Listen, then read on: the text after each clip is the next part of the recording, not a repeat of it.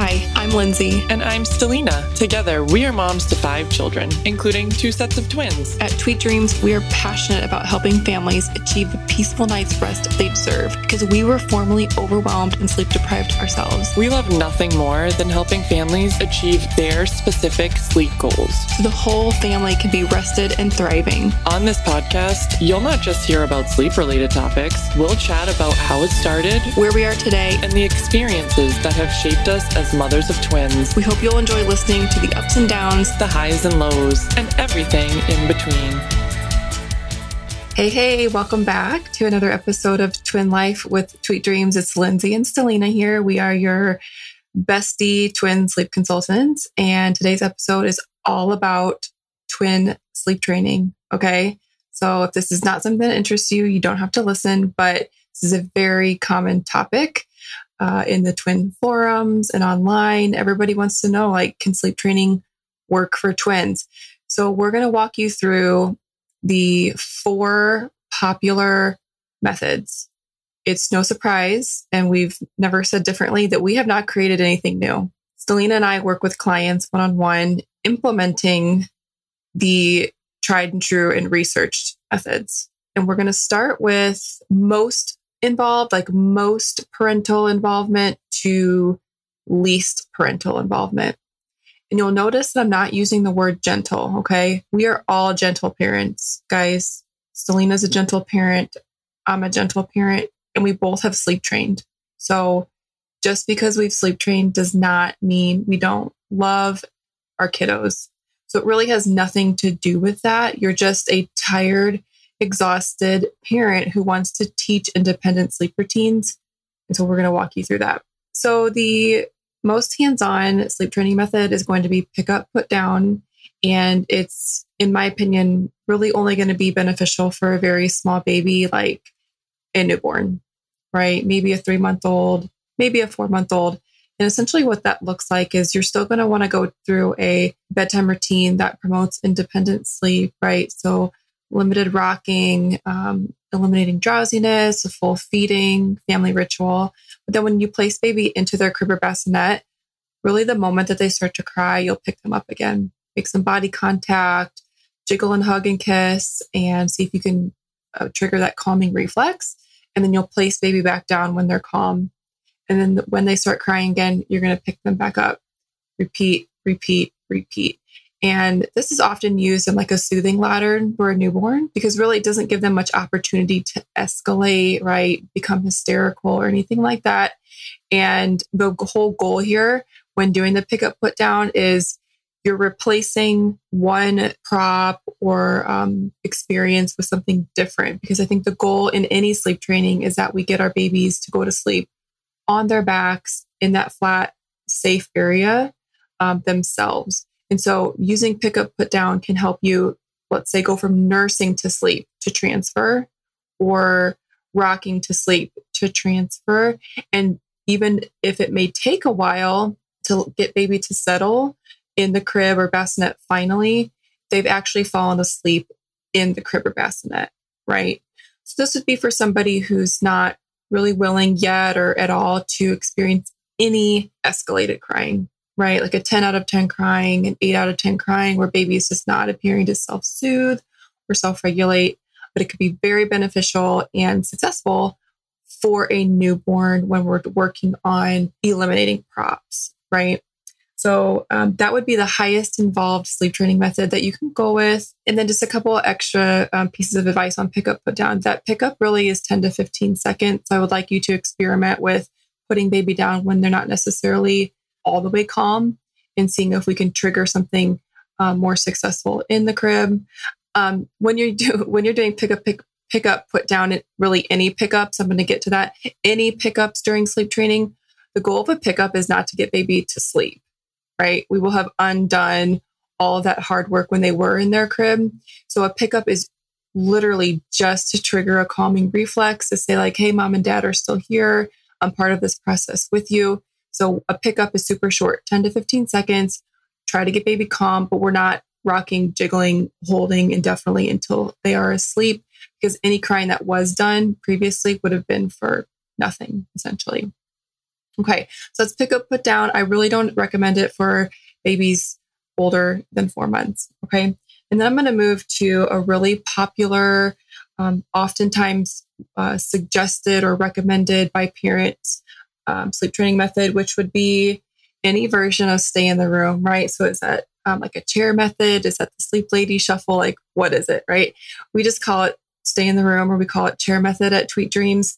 A lot of parents, especially younger children, sometimes breastfed children, um, those parents want to use a stay in the room method. Now, anytime we're coaching a family, we gather your information, we understand your whole story, and we talk. We ask about cr- like crying um, uh, tolerances, all of that, so we can understand like what do you really need. And of course, we're going to make recommendations, but we're never going to say like you have to, to do this one, right? And when I think about parents using the chair method, I often love when the parents like I thought I wanted that method, but I actually don't. And that's okay. I want the parent to have that aha moment, not for me to like try to serve it to them. That makes sense. Okay, so stay in the room method, especially with twins, can be a little bit tricky. You're like, well, how does that happen? And the, really the only way it could be successful with it is if the twins are sharing a room, which is most common. So what you'll do is you'll take a chair from like your dining room, living room, something easily accessible, and you're going to put it equidistant between the cribs where your babies are sleeping. If it's just a singleton, I recommend you're basically right up flush to that crib. You could stick your arm out, you could stick your hand out, you can touch the crib, you can touch baby, right? You can stand up and hover over. But let's say the cribs are three feet apart. You'll just put the chair like equidistant in between so that maybe you could reach an arm out, maybe you could reach another arm out, but you're really, really close, right? And so what that looks like is You've completed a successful bedtime routine. You've kept babies awake. You've given their, them their full feeding. Everything's looking good. But now you're going to start that sleep training process that feels really anxiety ridden, scary. We wonder if our kid, our babies are going to cry for two hours or, you know, or what, or they'll cry indefinitely, right? This is something like that anxiety lets us do. So when we're using a chair method, we're signing up and saying we're not leaving the room. Okay. Now, to some people, that might be like, uh, that's torture 101. Or that could say, you could think, oh, that makes me feel really comfortable, right? Either way is fine. Okay. I do recommend that if you're choosing the chair method, that you try to see it through, or you say to yourself, I'm actually going to do less. I tell clients, like, it's when you're actually doing more than we're suggesting, is when we kind of get into a gray area and you won't be successful in the gray area. So basically, a stay in the room method is coaching your child and comforting them repeatedly as they're undergoing that very first sleep onset of being put into their cribs awake. So it's consistent repetition of key phrases, right? Good night, I love you, it's time to sleep. You can sing, you can hum, you can make your presence known. And then with paired with the verbal cues, you can also use physical cues, reaching over the crib, you know, um, shushing, um, physical touch like patting bottom, patting tummy, rubbing head, holding hand, all of that. So it's very, very, very heavy with physical touch. And this can work for some babies, and that, you know, they are focused on mom and dad's physical touch and presence and not the crying, right? And I think with any sleep training, we are always here to reduce crying, right? It's not just about the crying there's so many other layers to it. But in the, this episode, we're really going to focus on how these methods reduce, help, don't help, right? So if you're using the chair method, basically you're going to be in the room until babies are asleep. Now, if you're using a crying scale, let's say like a five out of a, out of 10 is a baby who's sort of escalated, but also doing like maybe some mantra crying, right? So we're crying. Okay, but now we like have our hand in our mouth, right? And we're kind of like sucking around on that and we're trying to like maybe get into a sleep position, taking breaks. Whereas like an eight, nine, or 10 mm, kind of feels uncomfortable. Baby's not showing a lot of self soothing. And one negative to staying in the room is you really don't have eyes on baby babies because you're it's sitting in a dark room right? And so sometimes that can be tricky. It's like well i can't really tell what self soothing looks like. I'm mostly just going off of like verbal cues like what the crying scale is. So essentially, I want you to be involved if baby is upset and if baby's showing self settling, then you're probably doing less. And so, usually for the first three nights, you'll stay like very involved, lots of physical touch, not leaving the room until they're asleep, right? Maybe incorporating some pickups, maybe not. That's sort of like a game time decision. And I usually tell parents if you do a pickup, as I described before, and it does not help in any sense, you would want to do that again. Okay. And then as the chair method goes on, um, you'll get successful bedtimes, right? Babies put themselves to sleep, but then you're not by the crib anymore. You're maybe you have a big enough room to where you're um, three feet away or four feet away. Okay. So then you're sitting there. And then I have parents just do, let's just do some verbal reassurance. We don't need to do a lot of physical touch. If babies were successful going down independently, um, nights one, two, and three, then on night four, we can imagine that it's going to be much less in terms of minutes, right? So you could sit um, halfway across the room and just use some verbal cues. Okay. And then we go on through the nights where then you're sitting at the door, right? You're not very, really saying very much, but you really just, for your own peace of mind, want to be there, right? And then after that, you would totally remove yourself from the room. And so we're about maybe like a week in, and then you can move to leave and check method, which Stellina is going to describe. Now, guys, this is just for babies. If we get into older toddlers and things, it definitely becomes more involved, right? Uh, we have other tools that we're using when we're coaching toddlers. Um, even a two year old in a crib would look different than a baby. A two year old in a bed, three year old in a bed, four year old, you know, all the way up. So, right now, we're just going to cover um, techniques for babies. So, that is what a stay in the room method looks like. Lots of heavy physical touch. You're not going anywhere. But I will say that if you feel like you want this method because you want it to be quote unquote gentle, I do want you to use your instincts here and, and think to yourself, does this actually help? And if you choose to leave the room, it's totally fine. You're allowed to. Okay. And then you can move to a leave and check method quicker than you would have thought you would have. I recently worked with a mom of four month old twins who really thought she wanted to do stay in the room it didn't work out the way she thought it was going to work out. And I let her come to that realization. And it's my job as a sleep coach to be like, okay, let's make this tweak. Let's make this tweak. And I suggested that, hey, let's let's actually take you out of the room and see what happens. And it was like a switch flipped. The babies were like, gosh, I just couldn't self settle when mom was here. Okay. And it's not a bad thing. It just is the way that it is sometimes. And so just know that if you do pick this method, that you do have options to do less. You guys can still be successful. What do you think, Stellina? You want to cover leave and check? Hey girl, are you tired? Not only tired from lack of sleep, but tired from searching all over the internet for sleep advice that's specific to your twins? Here at Tweet Dreamzz, we know that twin specific advice and routines should be easy to find and access, and that's why we are a one stop shop for you as a sleep resource. Our blog is chock full of advice for twins when it comes to naps, night weaning, sleeping through the night, and so much more. Not sure where to start? Be sure to grab our free twin sleep guide available for download today. This guide will walk you through an optimal bedtime routine, how to keep them synced throughout the day, and how to keep a routine going. As twin moms, we know how special those breaks are, and we want you to have them. Check out the show notes to grab your copy. Hi, guys. Stellina here. Gonna chat about the method that goes sometimes by leave and check, timed intervals, or Ferber. A lot of people have heard mm-hmm. of that word, okay? So basically, it's kind of all the same. Uh, this this method uses timed intervals. Okay, so this is my favorite sleep training method.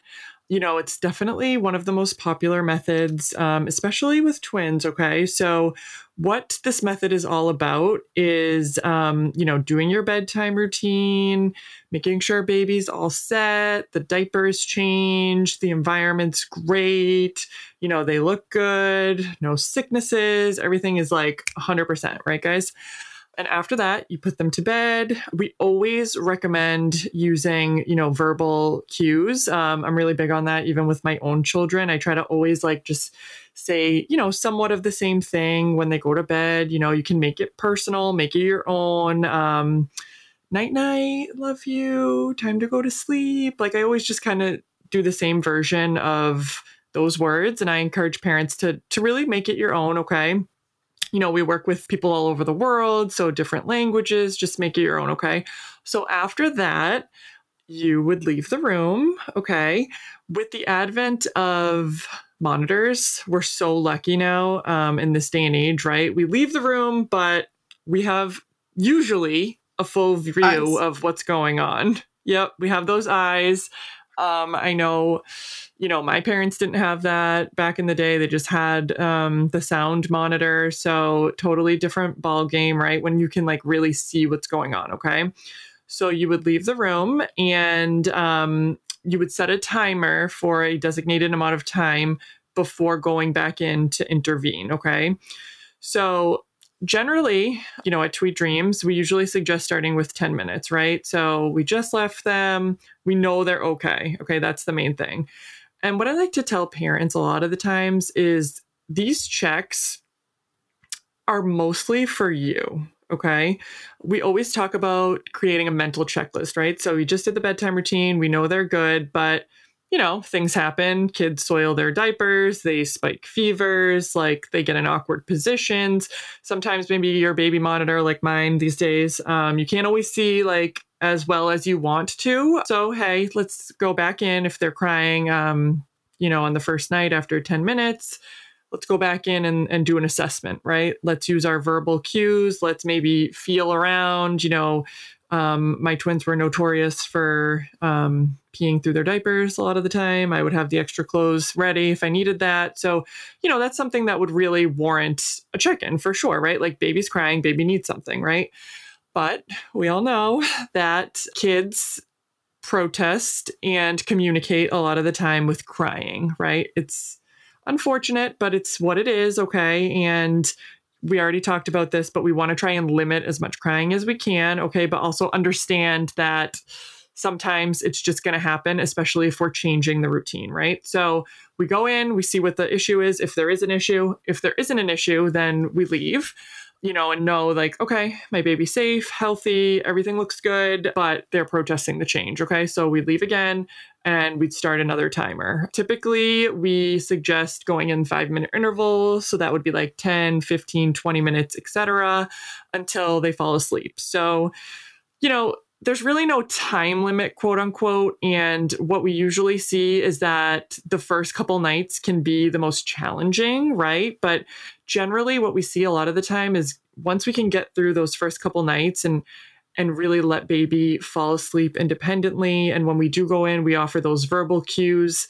Do we do a pickup if we need to? Maybe. But like you said before, if the pickup doesn't help, then we kind of discourage it, right? Um, if we can get through those first couple nights, a lot of parents are very surprised to see that their children are really catching on to those um, self soothing techniques, self settling techniques. I love to give the babies the space and the time to decide what helps them soothe, right? So, like, it could be thumb sucking, it could be rolling around, depending on the age, scratching head. Um, you know, it, it really, really depends. And giving them that time and space to figure out that process can be really beautiful to me. Um, I love that mm-hmm. about mm-hmm. sleep training and about this method in general, right? Like, you know, clients will be texting me being like, oh, um, you know, he's finally sucking his thumb, or he found um, this comfortable position, and I've been seeing he's doing that regularly. So that's great. That's what we want to do. Um, so that is really, you know, the interval method in a nutshell. We increase the minutes. Um, you know, I, I do suggest like switching spaces with your partner if you have one to, you know, to do that. Um, sometimes, you know, crying can can really feel like it's going on for a long time if you don't set that timer. So please, if you're going to use this method, like take that seriously because from my own personal experience, like if my children are crying for like a couple minutes, I'm like, oh my God, this has been forever. Mm-hmm. Then I look at the mm-hmm. clock and I'm like, all right, like, let's be serious. It's been like 30 seconds. um, you know, so I know. like, that's just my two cents. no, I recently had a mom tell me, she was like, actually setting the timer was like life changing because I had thought I was like waiting, but I actually wasn't waiting at all. And I'm like, yeah, so just a little bit of accountability, right? Like, mm-hmm. does help and it's there's nothing wrong with that okay to say like I always say, like, don't sit on your hands. Like, feel like you're doing something, you know, like give us the notes in our rested app. Like, this is all things that you can be doing to help further the process um, of independent sleep. So, Stellina, what would you say? Because this is a common thing that I hear is, well, what if we're talking twins, right? So, what if one baby is self soothing and the other one is crying and like clearly needs a check in, right? We're going to go in and check on the mm-hmm. twin that needs a check in and just for sure, you know, oh, and a parent might wonder, oh, but as soon as I'm in the room, that other baby is going to start crying again. And I mean, not necessarily, right? So, in that instance, I say if you really think one of the babies needs a check in, go ahead and give them that check in, even if the other one, A, isn't at the timer yet or isn't crying, right? Or isn't asleep. And then I think it's also helpful to really sort of use that crying scale to stop the timer if you're having like a 30 second minute pause. Like, mm-hmm. this is mm-hmm. what we want, right? So, like, pause the timer and then once we get back to that elevated crying, it can start going again.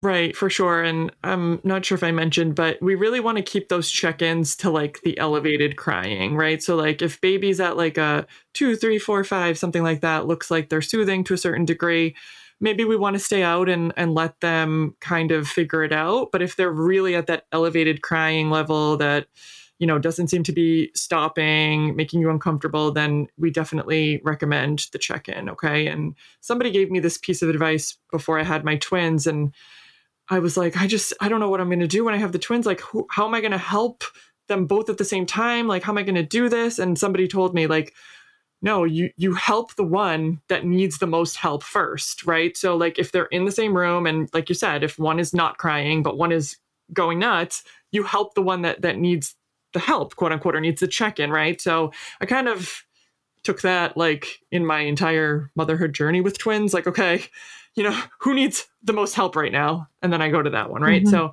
that's the stay in the room method. I mean, I'm sorry, the leave and check method and um, great method. Totally um, love this method and we use it a lot. The next method that you'll hear of a lot is called cry it out a lot of the time it's called extinction. And a lot of the time I see people on forums, Facebook, Instagram, wherever being like, I don't want to sleep train because I can't do cry it out. And it's like, okay, well, do you know what cry it out really is? Um, and I'm going to tell you what it is. So, true cry it out slash extinction, okay? We don't do this, disclaimer. Like, we don't practice this method here. Um, but just to go over it, right? When you see people talking about this, what they mean is that they do their bedtime routine, okay? They put their child or twins to bed, they close the door, and then they don't go in at all, no matter what, right? So if the kids are crying, they don't intervene. Maybe they check from the monitor, maybe they don't, depends. And they just wouldn't go in at all and let them figure it out on their own, okay? If somebody wants to use that method and that's what's going to work for them, okay, fine. Um, I'm not comfortable with that. And I know, Lindsay, you're not really comfortable with that either. Um, you know, especially in the beginning of sleep training, right? Like, I want the parents to be comfortable. I want to feel comfortable as a sleep consultant, like knowing, okay, hey, did we do the check in? Was anything seemingly off? Like, did the child soil their diaper? Like, this happens all the time, right? Mm-hmm. And then, like, maybe there's a reason, maybe there's something we need to do. And you know, I want the parents to intervene, whether it's stay in the room or or leave in check, right? You know, for themselves mostly, and also for the child if the child really needs something in the middle of the night, right? Like sometimes kids get sick at night. Like sometimes they need Tylenol, sometimes they need attention. Um, sometimes they're stuck in a position where they really can't get themselves out. So I'm not comfortable practicing like any sort of true extinction um, method, and that's why sometimes I get sad when people are like, "I don't want to sleep train. I don't want to do that. I don't. I don't want to like leave my child to just cry all night." And I'm like, "I don't. I don't want to do that either. I wouldn't tell you to do that ever. Like, don't do that." Right. Um, and I think yeah, you know, like, 100%. And I think the the method that you're choosing at bedtime overflows to those night wakings, right? And so, just like you're involved at bedtime, you are involved in the night wakings, right? A baby could wake up because they peed through their clothes. They could wake up, like you said, they've pooped. Whatever it is, if we're following like a, a method that says we close the door at seven, we come back at 7 a.m. I don't like that, right? And that's definitely not something that we would mm-hmm. teach our parents and program with us. So it's a very sort of it's a combination of our advice, your comfort level, and your own intuition, right? Um, mm-hmm. And so, For yeah, sure. I it does make me sad, like you said, that sleep training and cry it out have become synonymous in a lot of people's minds. And I hope this mm-hmm. episode clarifies that there's such a big difference. And I always say, like, we are not in the crying business, we're in the sleep business. Okay. Mm-hmm. And it's mm-hmm. our job, myself and Stellina, to coach our families to reduce crying as much as possible. If a client's putting their babies down for a nap and I'm seeing more crying than usual, I am playing detective over here. I'm like, what was the mm-hmm. wake window? What was the nap time routine? Did they have a new food? Whatever, right? That's our job, really, is to reduce crying. And so, uh, no, thank you for explaining that. I kind of inter- interjected. Was there anything else you wanted to say? No, I think that's great. You know, I just I just hope hope that this episode does clarify that for people who, you know, might be on the fence and and want to explore um, sleep training, sleep coaching, sleep guidance, as I like to call it, right? Because there's a lot we can do to help. Um, there's no one size fits all with any of this, right? So we're here to guide you, we're here to coach you, and we're really here to just show and prove that there's not one way to do things, right? There are other ways to do things. And um, most kiddos with consistency can definitely um, get that nice 10 to 12 hours of consolidated rest with those predictable naps and like, it's possible. Okay. Like yeah. we do it all the time. So I just want to preach it. I just want everybody to live this. Like it's just my favorite thing ever. So yeah. Anything else, Lindsay? Uh, one more thing. I was just going to say that when we're thinking about a sleep training method, you always want to start at night, right? Like you would never mm. say like, "Hey, I'm going to like nap train today on a whim." Like, no, no, no, no, no. We don't want to do that. The drive to sleep during the day is very, very low, and your child will not accept these changes. So if you're thinking about sleep training, always start at bedtime. And our clients are always then starting the nap time training the next day after one successful bedtime routine. So if you're doing it, this, if you're doing this at home DIY, um, make sure you get an, a successful bedtime routine, meaning baby puts himself to sleep in their crib or bassinet before you go on with nap time training. We've written a blog on this topic. So if you want to delve into it a little bit more and see more step by step guidance and tips, we'll link this blog in the show notes. Okay. Sleep training twins can be so, so life changing. Okay. And it's our life's like passion and joy to walk parents of multiples through that. Okay, so thanks for listening today. We will catch you next week. And um, till then, bye guys. Bye. If you liked this episode and conversation, be sure to leave a review or rating. Share it with a friend on social media or a family member. It's our goal to reach as many parents of multiples and singletons alike. You're not alone in your parenting journey. If you'd like to hear about a specific topic or have an episode idea, please feel free to message us. We're here to help.